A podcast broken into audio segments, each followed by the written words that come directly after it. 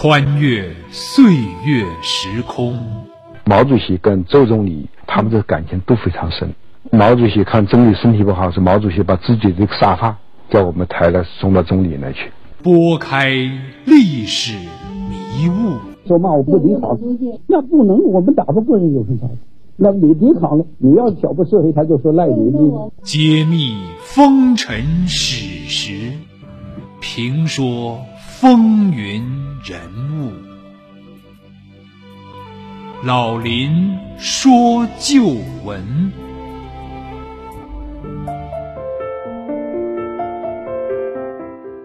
亲爱的听众朋友，大家好，欢迎您收听辽宁都市广播 FM 九二点一 AM 幺三四幺，每周日早七点半至八点半，晚二十一点至二十二点，由林霄为您编辑主持的《老林说旧闻》节目，我是您的朋友主持人林霄，听我用舌尖来解读历史，请您用耳朵穿越时空，让我们在昨天的旧闻回顾中读懂历史的脚步，认清今天的现实。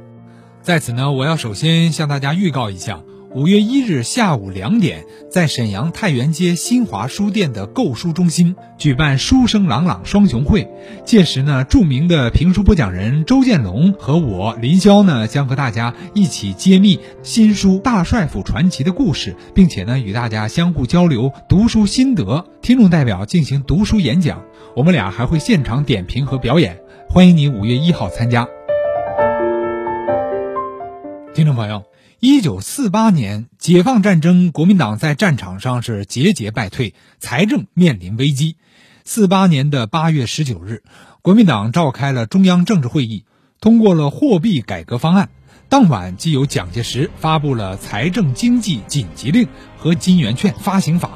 并面向全国广播。最主要的两条是禁止私人持有黄金、白银、外汇，凡私人持有者。限于九月三十日前收兑成金圆券，违者没收。全国物价冻结在八月十九日水平。与此同时，蒋介石还派出了经济督导员到各大城市监督金圆券的发行。皇太子蒋经国受父之命，带一批少壮派的骨干来到上海，进行了经济管制，打击投机奸商，时称打老虎。蒋经国为表决心，甚至明言：只打老虎，不打苍蝇。今天我们就来讲一讲蒋经国整顿上海金融秩序的所谓“打虎行动”。一九四八年八月，国民党通过货币改革方案，蒋经国亲临上海整顿金融秩序，以金融券取代法币，并从全国抽调一批自己的亲信，开展了一场打击投机倒把的豪门资本、铲除囤积物资、哄抬物价的奸商的打老虎运动。然而，这场声势浩大的运动触及到孔祥熙的儿子孔令侃和宋家的利益时，宋美龄亲临上海。宋美龄啊，见到蒋经国以后，就力劝呢：蒋经国，你放孔令侃一马，这个案子啊，不要再查下去了。再查下去呢，就会影响到国民党的声誉。蒋经国的所谓打老虎，最终也只能草草收场。国民党的金融改革也最终失败。请听老林说旧闻：蒋经国上海打虎缘何失败？一九四八年八月十九日，国民政府颁布了财政经济紧急处分令，公布金圆券发行办法、人民所有金银外币处理办法、中华民国人民存放外国资本登记管理办法等四项法规。这四项法规的出台呢，标志着一次币制的改革，就是以金圆券来代替原来的法币。所谓法币呢，指的是一九三五年十一月三日，国民政府宣布的将银元国有化、停止以银元兑换银行券的措施。所有的通货呢，改成政府指定的纸币，中央银行、中国银行发行的钞票为法定通货。这四项法规啊，均出自财政部长王云武之手。公布第二天，全国银行的钱庄奉令停业二日。当天，蒋介石招待京沪工商金融人士，说明改革币制的苦心，盼望各界能够拥护政府决策。行政院长翁文灏也发表讲话，说明此次财政紧急措施的意义。二十一日，蒋介石派蒋经国、张立生、王福州、宋子文等人为上海、天津、广州等各区经济管制的督导员。之所以要派出督导员，就是此次币制改革呀，有着巨大的风险。以金圆券发行办法之规定，三百法币兑换一元金圆券。同时呢，政府禁止工资与物价上涨，不准罢工及示威游行。当时呢，于鸿钧是中央银行的总裁，也是上海经济管制督导员，并赋予警察权，而蒋经国呢，只是他的副手。但高层人士都十分清楚，真正握有实权并且具有雄心的却是蒋经国。蒋介石在自己的日记中这样写道：“虽然我知晓这个职位可能使金国遭到记恨，甚至断送前程，但是我必须派他去。金国是可以承担此任务的唯一人选。”如经济改革在上海能成功，江苏、浙江、安徽三省及其他各地也可能成功。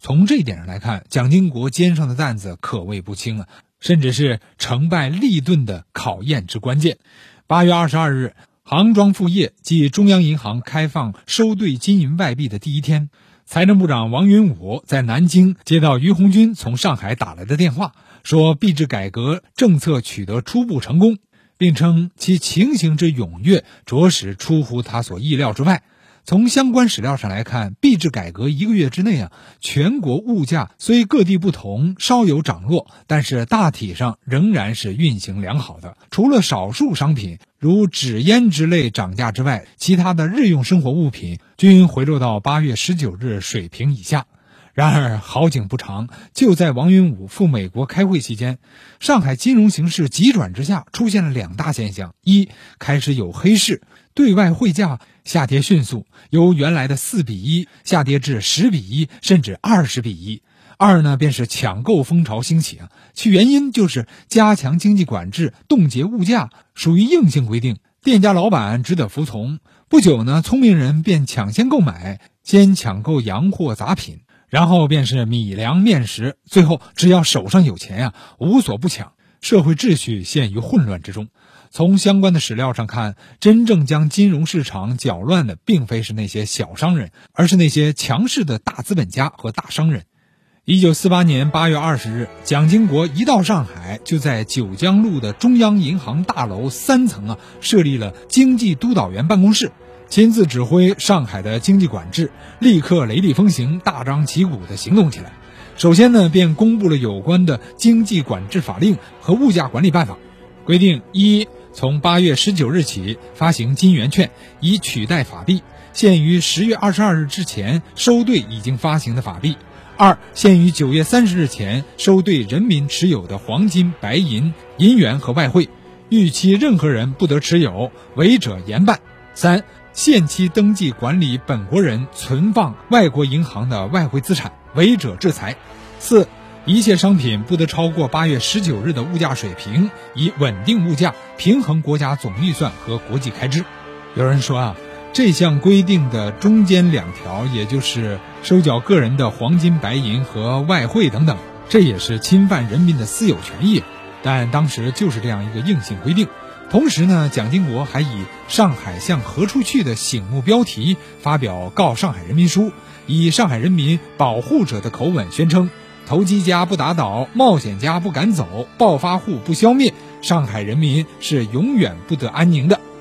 天下再没有力量比人民力量更大的，再没有话比人民的话更正确的。人民的事情只有人民自己的手可以解决，靠人家是靠不住的。”要想将社会翻过身来，非用最大的代价不能成功。他高调地表达自己的决心：本人此次执行政府法令，决心不折不扣，绝不以私人关系而有所动摇和变更。你听啊，这说的多动听啊！他还借北宋政治家范仲淹的名言“宁使一家哭，不使一路哭”来表明自己对豪门巨士绝不留情，扬言不惜以人头来平物价，还提出打祸国的败类，救最苦的同胞，打豪门资本，铲除腐化势力和地痞流氓，打倒奸商和投机倒把等一系列口号。这些动听的言辞一下子确实打动了许多人心，认为蒋经国与其他国民党官员大为不同，由他来实行经济管制，或许有些成功的希望。而更多的人呢，则是冷静的等待着蒋经国下一步采取什么样的实际行动。为了执行经济管制法，蒋经国立即在上海组织了自己的执法队伍，他将赣南系、青赣校和青年军的干部从全国各地纷纷调往上海。王生、李焕、江海东、江国栋等太子系的重要分子云集上海。王生早年跟随蒋经国到赣南推动地方建设，抗战后出任戡乱建国总队长。蒋经国把建国总队第六大队调往上海，由王生担任大队长。后来又在此基础上成立了大上海青年服务总队，人员后来发展到上万人。蒋经国对亲信们说。大上海青年服务总队正像上海国际饭店的招牌一样，名气很响，全国都知道。蒋经国下达的第一道命令就是要勘建第六大队抵达上海之后，以上海市福员青年军驻入，扩大编制名额，并派出其他大队分驻辖下的三个省。蒋经国不信任上海市的官僚，派勘建大队人员进驻各个治安机关，如上海市警察局、上海警备司令、铁路警察局等单位。他认定通货膨胀不是关键问题，国民党若要扭转颓势，唯一的办法就是不再扮演既得利益团体的政党。上海贴出了公告，凡检举违反经济管制者，经查属实，可以得到没收的黄金、银子、外币或囤积物资价值的三成作为奖金。老百姓也可以把密报消息投进设在街头的建议箱。没过多久，大量的举报信息啊涌入到蒋经国的办公室。从著名的史学家郭廷乙编著的《中国民国史日志》当中可知，九月二日透露改革币制消息乘机牟利的财政部秘书陶启明被拘押。九月三日，身心纱厂总经理荣宏元因私套港汇被扣押。证券经纪人杜维平。也就是出入黑白两道的这个杜月笙的二儿子，因币制改革前夕抛售永安沙股票和囤积物资被扣押等等这样的事例，蒋经国呢似乎是轰轰烈烈地打起了虎来。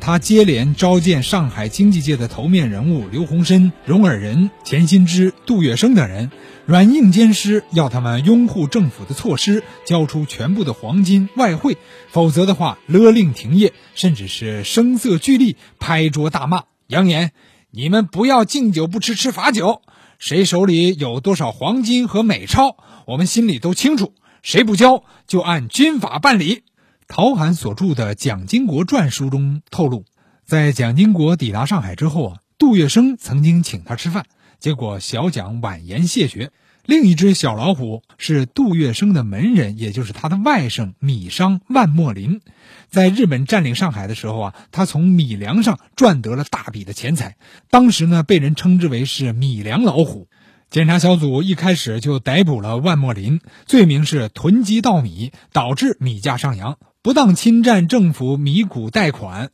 另外呢，像棉布商工会、纸商工会、食用油商会以及米商商会会长啊，通通被抓了起来。勘建大队喊出了“我们只打老虎，不拍苍蝇”的口号。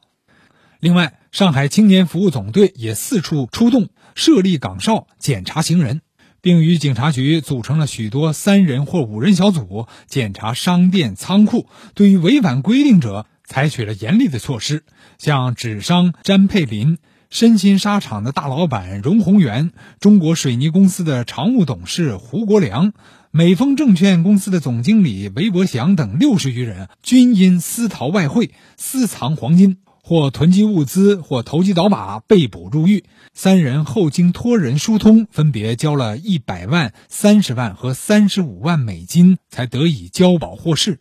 连上海的大亨、黑帮老大杜月笙的儿子杜维平呢，也因为囤积货物的罪名而被捕入狱，判了八个月的徒刑。财政部的秘书陶启明因为泄露经济机密也被判了刑。除了像杜月笙的儿子，还有财政部的秘书啊，啊都被判了刑以外，蒋经国呢还大开了杀戒。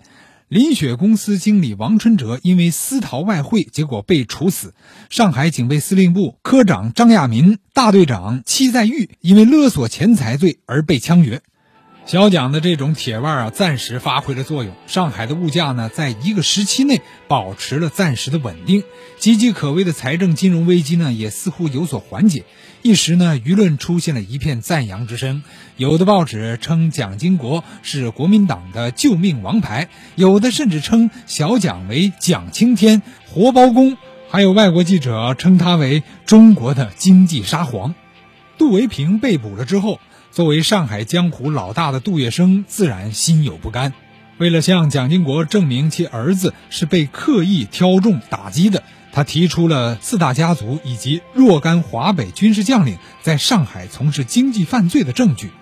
大上海青年服务队的总队长王生及其手下的人为此向小蒋做了报告。扬子公司囤积大批汽车、钢材、棉纱以及倒买倒卖，蒋经国为此勃然大怒。蒋经国为此向父亲报告了此事，蒋介石发电报给杜月笙说：“我兄若能够协助经国在上海的经济管理工作，无任敢和。”就是你要支持金国的话，那我非常感谢的意思。杜月笙接电以后啊，即拜会了蒋经国，交给了他一份非法囤积物资的公司名单，包括孔祥熙的儿子孔令侃的养子公司。几天之后呢，蒋经国南京的朋友啊，时任警备干部局副局长的贾以斌对上司说：“如果孔令侃没有犯法，那还有谁犯法？”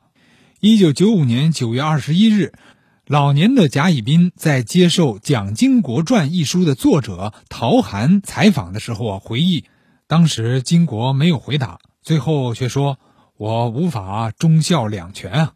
贾以斌回到宾馆，给蒋经国洋洋洒洒写了十四页的长信，叙述了他的失望。他说：“我原本认为国民党已经没有希望了，但仍寄希望于君之身上。但是这件事情点醒了我。”君只怕是只拍苍蝇不打老虎，还有许多其他的史料啊，都记载贾一斌当时曾问蒋经国：“CC 方面怎么样？”蒋骂道：“他妈的，他们在上海控制着大小十几个银行，我要跟他们干到底。”蒋经国同 CC 派早已心存芥蒂，CC 派指的就是四大家族之一。中统特务陈果夫、陈立夫兄弟，也就是中央俱乐部的英文缩写，又是二陈姓名的缩写。戴笠之流啊，那都是后来的小字辈了。在九月下旬的时候，蒋经国在浦东大楼曾经召集许多工商巨头开会。会议开始的时候，蒋经国照例呢是客气的表示感谢诸位对币制改革的支持，然后话锋一转，带着威胁的口吻说。有少数不明大义之人，仍然冒天下之大不韪，投机倒把，操纵物价，囤积物资，兴风作浪，危害民生。一经查出，全部没收，并予以法办。不管是谁，他的话音刚落，老奸巨猾的杜月笙却不紧不慢地说道：“我犬子违法乱纪，是我管教不严。无论蒋先生怎样惩办他，那是他咎由自取。不过。”我有一个请求，也是今天到会各位的请求，就是请蒋先生派人到扬子公司查一查，扬子公司囤积的东西在上海是首屈一指，远远超过了其他各家。希望蒋先生一视同仁，把扬子公司囤积的物资同样予以查封，这样才能够使大家心服口服。电影《建国大业》当中也有这样一个精彩的片段。冯小刚扮演的杜月笙，当着蒋经国的面是毫无惧色，说话掷地有声啊。我们来听听。犬子雷平，让督导专员抓了，他犯国法，我无话可说。可是如今这上海滩另有一家商号，大肆囤积物资，哄抬物价，向黑市兜售，无视政府法令。督导专员若是不管，恐怕有负蒋总统一片苦心呢。是谁？扬子公司。杜月笙的这番话是反手为攻，指名道姓，完全出乎蒋经国的预料。他不由一愣，但随即表示：扬子公司如有违法行为，我也一定绳之以法。那么后来蒋经国是如何对待孔令侃的呢？欢迎您广告之后啊继续收听我们的节目。